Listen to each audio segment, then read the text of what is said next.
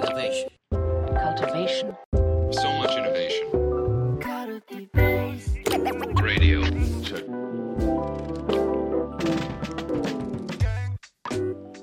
皆さん、こんにちは。えーこのチャンネルはですね、カルティベースラジオのプレイフルラジオということで、えー人と組織のマネージメントに関する内容の中でもですね、えー創造性の源泉となる、アイデアの源泉となっている遊び心に着目して探求していくラジオになっております。えー改めまして、えー耳ぐりの安西と、えー立教大学の立野さん、パーソナリティでお進めていきたいと思います。立野さん、よろしくお願いします。はい、よろしくお願いします。というわけでね、ルーティーンでやっているかのように始めましたけど、実にあの解説して、第4回目までやって、1年間休眠しておりましたね。なるほど。我々、これ1年ぶりなんで、まあ、そもそもどうやってスタートしたかのしたのかを、今ちょっと忘れかけて今ちょっと緊張しましたもん。なんだっけこれと思って。はい。た。あの、僕も4回目？これ次、今これ4回目？5回目です。はい。なので、1年ぶり。5回 ,5 回目とは思思えないぐらいの緊張を今、あのねもうほぼ1回目みたいなテンションでやっておりますけれども。そうなんです。あのでちょっとだけ経緯を説明すると、そのプレイフル、遊び心を探求し、で1年前に4回議論したら、人間とはめんどくさいけど愛らしい存在であるっていうタイトルで4回目終わってて、そう、たどり着いてるじゃないですか。たどり着いたんです。で、多分そこで真理を発見して、我々は。で、その後、もう分かったはい、本に書く1年間があって、で、パラドックス思考っていう本を出版したんですけれども、で、やっとこう本が出て、えー落ち着いて、ちょっとこの本を軸にもう一回再開しようかなって言ったところにですね、今日は素晴らしいゲストの方にお越しいただいておりまして、我々の出版したパラドックス思考とも非常にきっとシナジー共通点がある、えー高橋新平さんにお越しいただいてます。高橋さん、よろしくお願いします。よろしくお願いいたします。はい、よろしくお願いします。えー高橋新平さんは、あの、後ほどまたちょっと自己紹介いただければと思うんですけども、おもちゃクリエイターという肩書きでよろしいですかね？はい、そうです。はい、おもちゃクリエイターとして、そして、1日1アイデアという、えー最新刊を出版されたところで、で、実は前半、あの、この前にですね、高橋さんが運営されている Voicyのチャンネルで、えーコラボさせていただいていまして、そっちではこう我々の本中心にディスカッションさせていただいたので、ちょっとここから聞いている方はもしよければ高橋さんの Voicy も聞いていただければと思いますが、実は高橋さんとは以前、 CULTIBASE にもだいぶ前にご出演いただいていて、それこそ2021年3月なので2年前ですね。ちょうど2年前。2年経ちましたか、あれから。うん楽しかった時は。はい。カルティベースラボの方に登壇いただいて、それも過去動画アーカイブで残ってるんで、なんかその、1年スパンでなんか 確かに。きてるとこなんですけど、まあ今日はちょっと改めて、おお互いの本がちょうどいいタイミングで、えー出版されたので、高橋さんの書籍の方をちょっとご紹介いただきながら進めていければと思うんですけど、ちょっと簡単に高橋さん改めて自己紹介いただいてもよろしいですか？はい、改めまして、高橋晋平と申します。職業はおもちゃやゲームの開発者です。まあ、19年くらい、その本業ではおもちゃゲーム、あとは遊びに関わるようなサービスとかを作っているんですけれども、今回、1日1アイデアというタイトルの本を出版しました。そもそもそのきっかけっていうのが、まあ、さっきも紹介いただいた Voicy っていう、まあ、ボイスメディアでやっている番組がありまして、その番組タイトルも本のタイトルと同じ1日1アイデアっていう本、あまあ、タイトルの番組なんですね。で、それを、まあ、約2年ほどここまで続けてきておりまして、まあ、週に6回朝、もう何でもいいから1個誰かの役に立つかもしれないアイデアを言うっていうことを、まあ、続けていて、まあ、楽しみなのか空業なのかみたいな感じなんですけど。でそでまあそれを聞きつけたというか、まあ、運よく僕にとっては運よく耳にしてくれた本の編集者の方がいらっしゃってこの番組を365日本にしませんか？って言って、はい。で、まあ、完成したのは今回の1日1アイデアという本で、もう365個のアイデアが載っているというものになります。まあ、そんな感じでアイデア大好きっ子であり、アイデアの考え方みたいなことをうまくいろんな方に伝えたいなと思っているやつっていう感じです。はい。よろしくお願いいたします。よろしくお願いします。お願いします。はい。じゃあ、早速、ちょっと対まあ対談って言うとあれですけどね、お話ししていく感じでいきましょうかね。はーい。で、まあ、今回のラジオのきっかけっていうのも、まあ、あの、我々の本、あの、チームでも出したパラドックス思考の書籍というところを、あの、高橋さんにお送りさせていただいて、で、まあ、もともとお話もしたいですね、なんてことを言っていたわけなんですけれども、そしたらぜひ、これの方は、なんか我々ディスカッションしたら楽しそうだ、みたいな感じで、うんまあ、久しぶりに、この1年というところ、あの、1年のラジオが、あの、再開できたのかなっていうふうに思うんですけれども、なんかよかったら、改めて、あの、高橋さんから、こう、パラドックスを読んだか、まあ、感想って言ったらあれなんですけれども、はい。なんかどんなところに味を感じてくださったのかとかっていうところを、もう一回ちょっと伺ってもよろしいですか？はい。まあ、これに関しては、この前半に撮った僕の Voicy の番組でもう、だいぶちょっとお二人をなんか 置き去りにするかのようにちょっと熱く語ってるんで、その前半も聞いていただきたいなと思うんですけれども、いや、やっぱり僕自身が、その、矛盾、苦手人間だった。ずっと。もう多分人一倍そうだったんですよ。なんか、あの、何が苦手かって聞かれると、矛盾したことを言われるの苦手なんだよね、みたいな話を、実は夫婦でしたこともあるぐらい、結構矛盾が苦手だったんです。そうそう、そうですね。だからなんか、あることで、まあ、妻に怒られたと。で、じゃあそれを、こう、直すようにするよって言うんだけど、まあ、いつの間にかその話が変わっていて、で、それをやると怒られるようになっているみたいな ことなんて、まあ、あの、なんか、当たり前に今こうして話すと、そんなこと誰だってあるだろうって思うけど、いや、こないだそうだって言って怒ったじゃんみたいなことを結構引きずって、あん時と言ってること違うじゃんみたいなことを、あの、責めちゃうやつだったんですよね。で、そんな僕を 救ってくれたこのパラドックス思考。から、あの、なんだろう、だから最初その、これって説明では論理パラドックスと感情パラドックスっていうのがあってって話があり、僕はこのパラドックス思考っていうタイトルとこのカバーを見た瞬間に、なんとなくその論理パラドックス的なうん。ことに言及するような、まあ、やはりお二人が書く本ですから、まあ、学術的にもこう読み解くのはなかなか重そうな本かなと思ったんですけれども、まあ、これが主題にしているのはその感情パラドックスっていうその人間はあのめんどくさいけれども愛すべき あの、まあ、存在だっていうことでなんか自分の中でそういったこの矛盾を思ってしまってと A がいいんだけど B もいいなみたいなことを思ってどっちかを諦めたりそのことでもう悩みまくってとなんか前に進めなかったりするっていうのを解きほぐしてくれてあの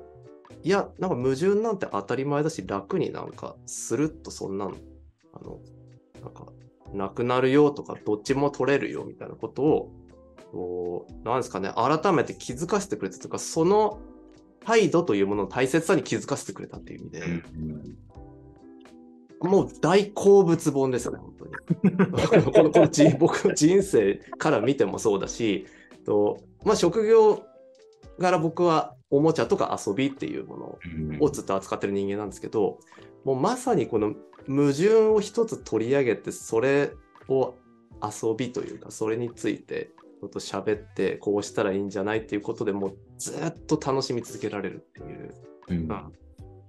おもちゃ本ですね。まさに僕普段からその問いっていうのは問いであるっていうことをよく言ってるんです。あの、ま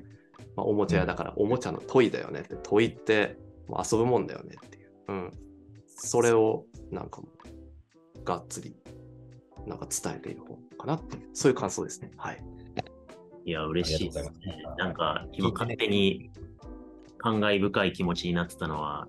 2年前に僕と舘野さんでプレイフルゼミっていう形で遊びを探求して、でうん遊びを探求するんだったら高橋新平さんにお話を聞こうと思って2年前にはいお。招きして議論して、あありがとうございます。はい。で1年前に行き着いたのが人間はめんどくさいけど愛らしいっていう結う論。ん、はい。で、結果遊びの本書こうと思ってたのに、この重々しい表紙のパラドックス思考 ななったんだけども、うん高橋さんに刺さったっていうのはすごい嬉しいですよね。いやー、そうですよね。うん、なんか裏と表でちゃんとなんか、こう遊び心と矛盾っていうのがなんか繋がってたんだなっていうのもすごい感慨深いなと思ったし、うん。あと結構我々もでもそういうなんか、なんだろうな、まずは悩みを楽にして、徐々に矛盾に向き合ってるうちに遊べる余裕が生まれて、うん。結果パラドックス思考の最後の第7章はアイデアを生むんだって話になってるところで、うん。で高橋さんの本も1日1アイデアっていうのがこう、アイデア発想の本かなと思ったら、うんすごく悩みを楽にする話が書いてあって、はい。すごい繋がってんなっていう、なんか、そうなんですよ。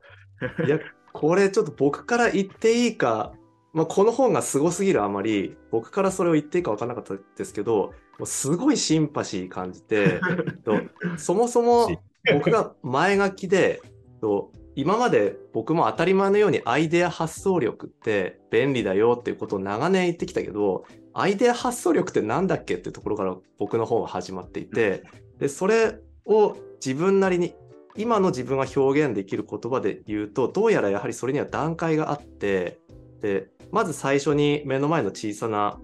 悩みをとパッと解決する起点力。うん。で2つ目にもうちょい難しい問題を解決する思考力で3つ目にと新しい問いを見つけてそれを考える想像力みたいなの。順番でとそういうふうに、まあ、段階が分かれるからまず最初はなんかちっちゃいモヤモヤを解決することが楽しくなったらその先はもう勝手に転がっていくよみたいな話してたんですけどそれにめちゃそっくりなことが書いてあってこの い。やもちろん見てないしこの本をパラドックス思考の3つのレベルっていうその、ね、感情パラドックスをね 重要してまず悩みを緩和する。で次にそれを編集して問題の解決策を見つける。でその後それを利用して創造性を最大限高めるっていう。いや同じだな。みたい本当ですね。な 同じタイミングに我々し書いてるわけだから、お互い知りえ、絶対に知りえない。ドンって出してみたら同じこと書いてたっていう奇跡が起きてますね。いやー、すごいですよね。で、あとやっぱりなんかこれ、深読みかもですけど、僕の人生にこれを重ね合わせて、すごく思ったのが、僕はもう本当に悩みやすい10代までの人生だったわけですよ。まあなんか体も弱ければ気も弱い、なんかこう、いじめられっ子にやられて、親も厳しくみたいな。で、そのなんかいろんな悩みをずっと持ってたから必然的に遊びっていうものを選んだんじゃなかろうかって思いながら読んでたんですこのパラドックス思考を。なるほど。うんだってこれね矛盾この世は矛盾に満ちていてそれを遊ぶことによって、まあ、その、まあ、なんか心が楽になり問題解決して創造性にたどり着く。うんうん、自分じゃないかみたいな。僕、僕のこと書いてくれちゃってんじゃないかみたいなぐらいの勝手な、勝手なこのお推し本へのなんかこう自分の重ね合わせっていう。めちゃくちゃもう嬉しい、嬉しいというか、もう感慨深さマックスなんですけど。なんかその必然的に遊びに向かったんじゃないかって、今のお話のところ、もうちょっとなんか聞きたいなと思ったんですけど、はいその感覚、なんかその、まあ自分はここの環境にいたら必然的に行かざるを得ないじゃないか、あの部分の、この必然的なところ、もうちょっと聞きたいなと思ったんですけど。あそうですよね。だからそれを具体的な人生の歩みで言うと、多分その2年前ののクリティベースラボさんですか、その、あの、みんなで3人で初めて会って話した時も言ったかもなんですけど、まあそういう鬱屈した高校生時代までを過ごして、で、大学行った時に、まあその大学デビュー目指して、まあ、お笑いサークルに入るわけなんですよね。で、その時は別に何かを深く考えたり、人生の意思を持ってみたいな大げさなことではなく、まあ、モテたいとか、あと、やっぱりお笑い芸人昔から好きでかっこいいって思ってたから、そういうことやってみたいと思ってて、まあ、まずお笑いサークル選びました。で、人を笑わせること本当に楽しい、本当に素晴らしいと思って、で、そんな仕事したいって思って、そんな仕事ないかなって探したら、おもちゃ会社っていう選択肢を発見して、おもちゃ作ったらなんか人を笑わせられそうだなみたいに思って、その仕事を選びましたみたいな、まあこのキャリアのね、選び方がまあまさに、うーんと、なんだろうな、自分が昔から得意だったことを選んだわけではなく、自分が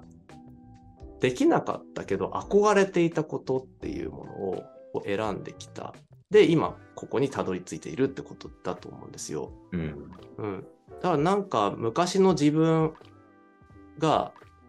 そうだな。今は昔の自分愛らしいなって思うけど、当時はそれは嫌だったんです、僕は自分のことが。うんうん。それを変えようとか、そこの記憶を消して逃げようみたいなところから選んだものが笑いであり、次に遊びだったみたいなことが、まあ、うん、そのものというか、うん。職業にまでしたってね。うん。それは自分を救おうとしたんではなかろうかともなんか思うかな、今では。めっちゃ面白いですし、なんか、その、なんか今お話聞いてると、僕自身も自分のキャリアって考えたときに、なんかこう、僕的にはなんかいろんなこと、そこそこいろんなことはできるけど、なんか自分が専門みたいなことっていうのがないっていうのが嫌だな、みたいに思って、うん。だから研究、自分にはこれしかないみたいな、自分不器用だからみたいな生活にあこあの生き方に憧れたわけなんですよね。うんうんうん。でやってたんですけど、まあ、うん結局、個人的に思ったのは、どこまで行っても僕は、まあ、ある種の小器用さっていうのが得意なことであって、はい。それはすごくいいことなんですけど、うんなんか自分不器用だからみたいな専門家になるのは無理だっていうことに、まあ、気づけたんですけど、うん。なんかそれもこ、それも僕の中で、うん。それが嫌だと思って頑張ってたわけなんですけど、うん。まあ、そのある種矛盾してるところ、研究者なのになんかこうっていうわけでもなく、なんかいろいろみたいな存在って、うん。まあ、それもいいなって、なんとなく自分が思えたから、この本を書けたのかなとも思うんですよね。うん。うん。うん。なそういう意味では、このパラドックス思考っていう本を、なんか今回自分が書けたっていうのは、まあ、そういう意味での自分の矛盾みたいなことも可愛いなって、なんかだんだん思えるようになってきたのかなっていう、うん。もしかしたら10年前じゃ僕はまだかパラドックス思考は書けなかったのかもしれないなっていう気、まあしてるのをちょっとなんか聞いていて思いましたね。うんそう。なんか、やっぱよく思うのが、キャリアの話でいくと、やっぱり子供たちってどっちかというと、やりたいことを見つけようねとか、あの、なんかと得意なことが武器になる。まあ、まさにこのパラドックス思考にも書いてたけど、好きなことで生きていく的なことの方が言われがちだったり、まあ、最近はあと社会課題に向き合おう的な表現もされるかもしれないけど、となんかいずれにせよ興味があることを見つけて伸ばそうねって、うん、言われるんだと思うんです。うんだけど僕はそれ結構難しいししんどいかもって思うことがよくあって、というのも自分の人生でしか語れないからですけど僕はもうできなくてできなくてもその人とコミュニケーションが取れずクラスの人気者が教室でなんか面白いこと言ってモテててでそれを見てなんか全然面白くねえなと思いながら羨ましいみたいな、まあ、まさに パラドックス抱えながらとずっと悶々として憧れてでそのできなかったことをまあその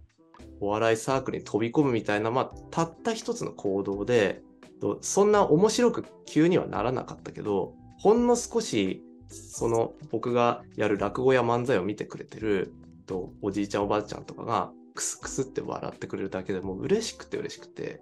っていうところから人生が決定づけられたと。だからうんなんだろうな、これ、本当にむちゃくちゃ苦手だったんだけど、もう嫌で嫌で仕方ないわけじゃなくて、苦手なことが辛いみたいな、できるようになりたいけど怖いみたいなところの、なんか、絡まりをほどくことができると、もうそのパワーたるやっていうか、もうそれが大爆発して、もうなんか、とすごい勢いで人生を走り抜けていくんじゃないかっていう気がするんです。うん。だから、パラドックスっていうのはそういうエネルギーの元でもあるんじゃないかっていうふうにも思いますよね。うん。いや、面白いですね。なんか、こう、我々のこう、キャリア共通点みたいなところで、なんかそういう、なんだろうな、こう、道の真ん中を思いっきりど真ん中をバーンって走って、なんか、こう、注目を浴びるっていうよりか、なんかいろいろ迷いながら、こう、はみ出したり、ぶち当たったり、なんかそ、そういうのがあったからこそこれ書けたなって思うんですよね。でなんかやっぱうんアイデア発想本にしても問題解決本にしてもなんかすごいこう、ま、マッチョなものにななりやすかったりとかして、はいなんかまっすぐすぎてうん 眩しい本になったりするんだけど、はい高橋さんのこの一日一アイデアなんかすごいあ愛に満ち溢れてる本になってるじゃないですか。あそうそうそうですね。だからなんか、やっぱ感想で一番いただくのが、なんか癒されるみたいな。そうわかる。でやっぱりそのそうですねい今まで書いたアイデア本とは全く違う感想でうんそれはまあそうだな。一歩目としては狙い通りだったというかそう捉えてほしかった。だからアイデアという言葉のイメージと一緒にふわふわした幸福感を味わってほしかったんですよね。アイデアという言葉にいいイメージを持ってもらうために。どうん。うん。それは嬉しい。なんか、そう、1日1個で365日って言うんだけど、なんか、こうマッチョ1000本の区間があるわけじゃなく、うん なんかちょっと毎日違う体の箇所をストレッチしていけるような、うんなんかこう、うん。になるのがすごい独特で面白いなと思ったんですけど、なんかそういう背景のキャリア感だったり、そういうところも出てるのかなって改めて思いましたね。そうですね。やっぱり今までの、まあこれ5冊目なんですけど、うん。今まであの手この手でアイデアの効力というものを伝えようとしてきた中で、自分の本を喜んだり褒めたりしてくれた人は、まあそもそもアイデアが好きだったり、関心があったり、そういう仕事についてる人だったと。で、まあその他9割以上の人はそれを手にしてくれることもなかったっていう中で、まあこのやはりアイデアっていうものを好きになるだけで、なんかずっとこれってどうにもなんないよねって盲信してたことがあっさり片付くっていうことってもういっぱいあるって思っててこれ話せば話すほどパラドックス思考で言ってることと一緒だなと思ってきて そう。そうだからあれこれどっちの本の話してたんだけど思ってきてさっきこれ同じこと言ってたな前半でパラドックス思考の解説でと思って。でそそれを何とかして伝えようとした結果がこれでうん。でなんかこいろんな読み方をしてくれてる方がやっぱり現れてでもちろんそのバーッと何日かで全部通読してくれる方もいるんですけどこの前うんこれを読んでくれた僕の友達がうんまあこれよくあるこの本の読み方で自分の誕生日からまずめくるよねっていうのはよく言われてはいたんですよ。でその友達が自分の誕生日のページしか読んでないって言っててでじゃあそれってただあの時間がなくてとりあえず1回めくっただけかなって思ったら自分の誕生日のページを毎日読んで何回も読んでるって言うんですよ。で、うんそこはなんかそのうまく自分を甘やかしてもいいんじゃないかみたいな一つのアイデアが載ってるページだったんですけど、今の状況で自分を甘やかすってなんだろうって家庭で甘やかすってなんだろう仕事で甘やかすってなんだろうってもう甘やかすについてむちゃくちゃ考えてるみたいに言われてで僕すごい嬉しかったんですよ。なんかこれ僕のこの1日1アイデアっていう本もパラドックス思考に負けじともうおもちゃとして成立させたかったからうん。もうおもちゃを作りたかったんで、もう読み方は自由で、なんか適当にめくったとこを読むだけでもいいし、1ヶ月ずつ読むでもいいし、逆走してもいいし、何でもいいんですけど、それによってなんか面白いって思ってくれたり、うん。なんか新しいことに、たった一つでもいいから気づいて、なんかが幸せな方向に動いてくれたら、もっと書いた甲斐があったなっていう、うん、感じですね。これ話しててもしハッピーになってくるし、なんかやる気出てくるし、っていうのがまずうん。ありますけど、うなんか、あの、いくつか話したいことあったんですけど、まあ、一つはなんか、あの、僕らもこの本書いてた時に、まあ、あの、普通に筋トレを悪く言うわけではなくて、筋トレは自分も好きだからなんですけど、うん解決策として筋トレアプローチはやめたいっていうのをはいはい言っていて、なるほど。はい。筋トレアプローチっていうのは、まあ、足りない力があった時にそれを筋トレして練習するみたいなうん感じで、うん。じゃなくて、まあもうそこが弱みっていうのは、まあうん仕方ないとして、うん。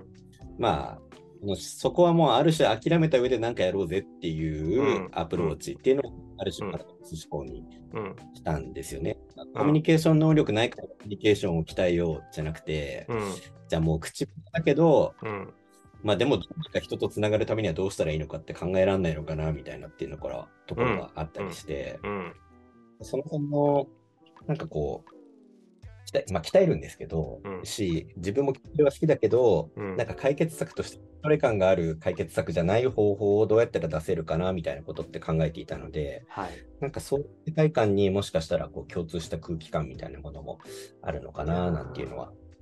思いましたね。いいですよね。だからもう、これも僕が勝手に感じたシンパシーで、さっき安西さんもおっしゃってた7章で、うん。急にそのなんかアイデアを生み出す創造性の話に、まあ、来るっていうところがあるんですけど、とまあ、そこまでやっぱりこう優しく優しく、まあ、まさに今おっしゃってたみたいな感じで、で、まあ、7章もちろん僕も大好物で、いや、そうだよな、矛盾のと間を縫って考えると、本当新しい発想出るよな、みたいなことですごい面白いなって思ってて、で、僕のこの1日1アイデアって最後のところにこれ365個書いたんだけど同じこと何回も伝えようとして事例変えて繰り返して伝えてて結局大きく伝えたいことは11個なんだっていう その11のコアアイデアっていうのを載せてるんですよ。でなんかまあもうちょっと言うと僕はあの貝原駅健さんっていう人が昔大昔に書いた「養生君」っていう本が大好きでそれまあ養生しろっていう健康本なんですけど本当に同じこと何回も繰り返して書いてるんですよね。あのなんかあの体を冷やすなとかよく眠れみたいな、まあ、当たり前のことを言い方ちょっと変えてずーっと同じこと何回も出てくるっていうでそれすごい好きでいい方法だなって思ってたからなんかそれも参考にしてこう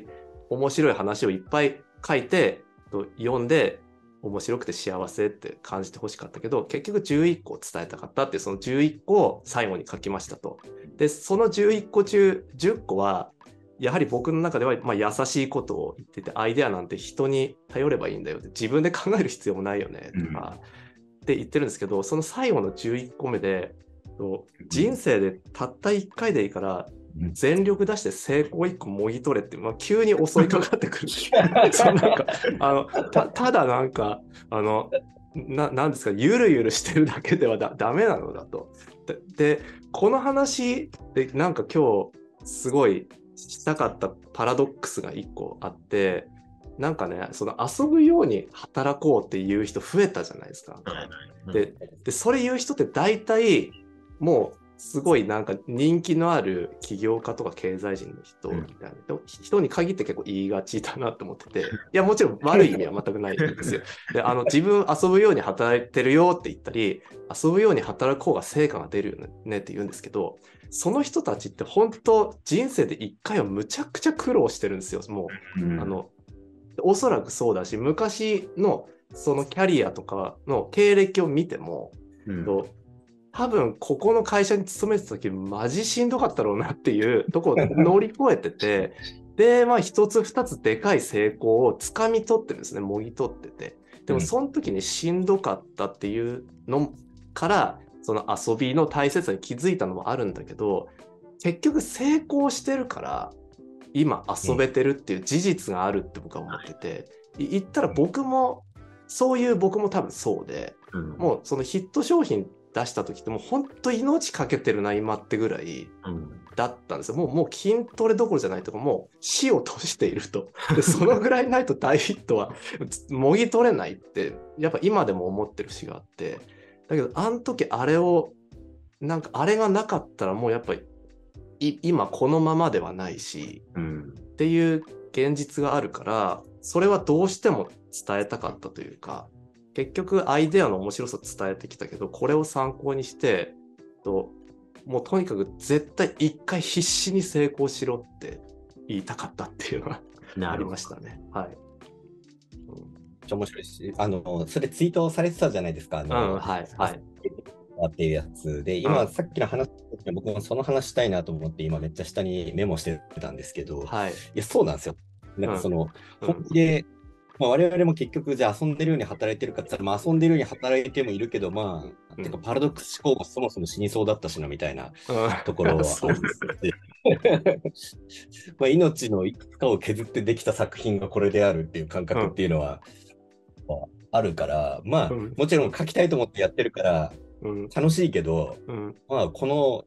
同じ生活みんなしたら死にそうになるだろうな、みたいなところもうん。あっ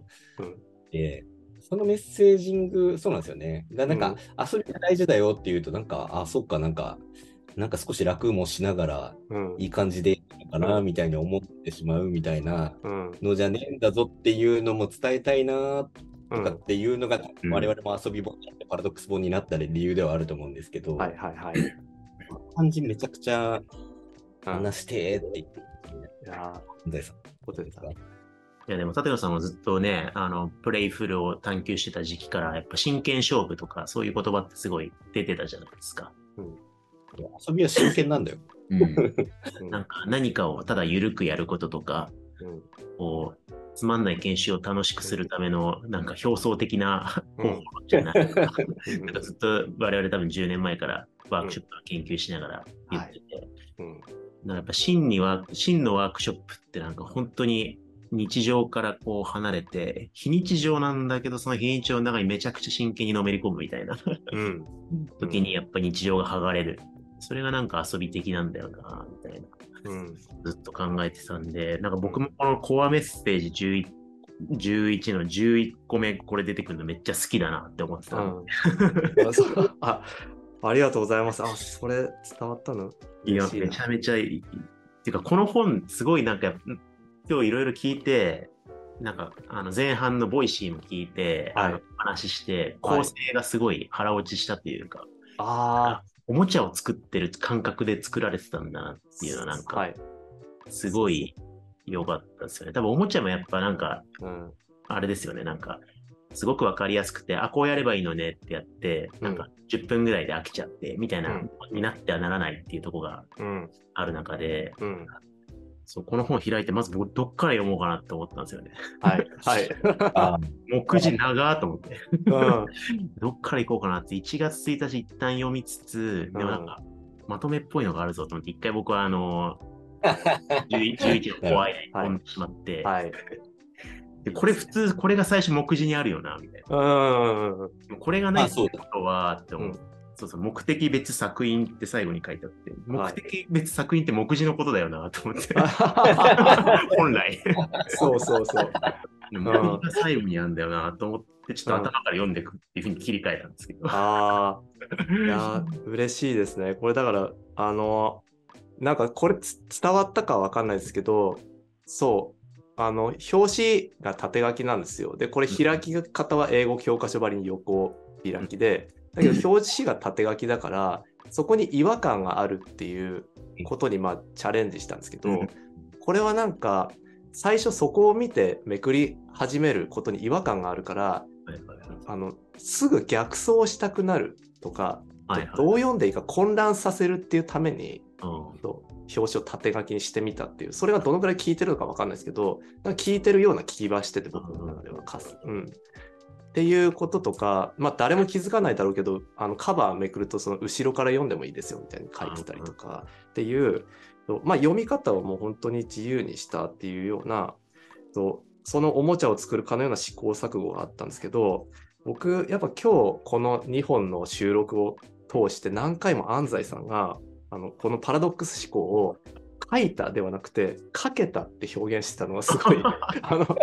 印象的でいやだからそうだよな多分書けたっていう感覚だったんだなってだからおもちゃも作ったとかって言ってますけどもう本当作れたっていう感覚がいつも。うんそういうものってやっぱり、なんだよね、味わい深いものになるんだろうなって思いました。いやー面白いですね。うん。でも真剣に、真剣におもろいおもちゃを作ろうとした結果、やっぱその作れたおもちゃはすごいパラドキシカルなものになるっていうのは。ああ、そう、そう、そうですよね。いや、だから、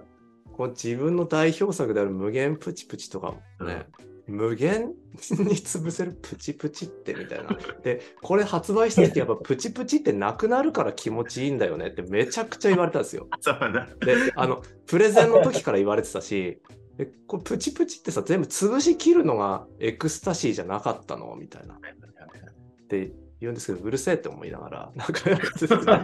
それまあなみんな思いついたらそんなこと言えるだろうみたいに思って。うん。で、だだけどそのなんか、ななんだこれは？みたいなことがあるからこそ、ずっと触っちゃうって、あの、流行ったハンドスピナーとかも、うんシューンってやったら手で回って、で、なんだこれは？っていう。で、あるからもう一回回したくなる気がする。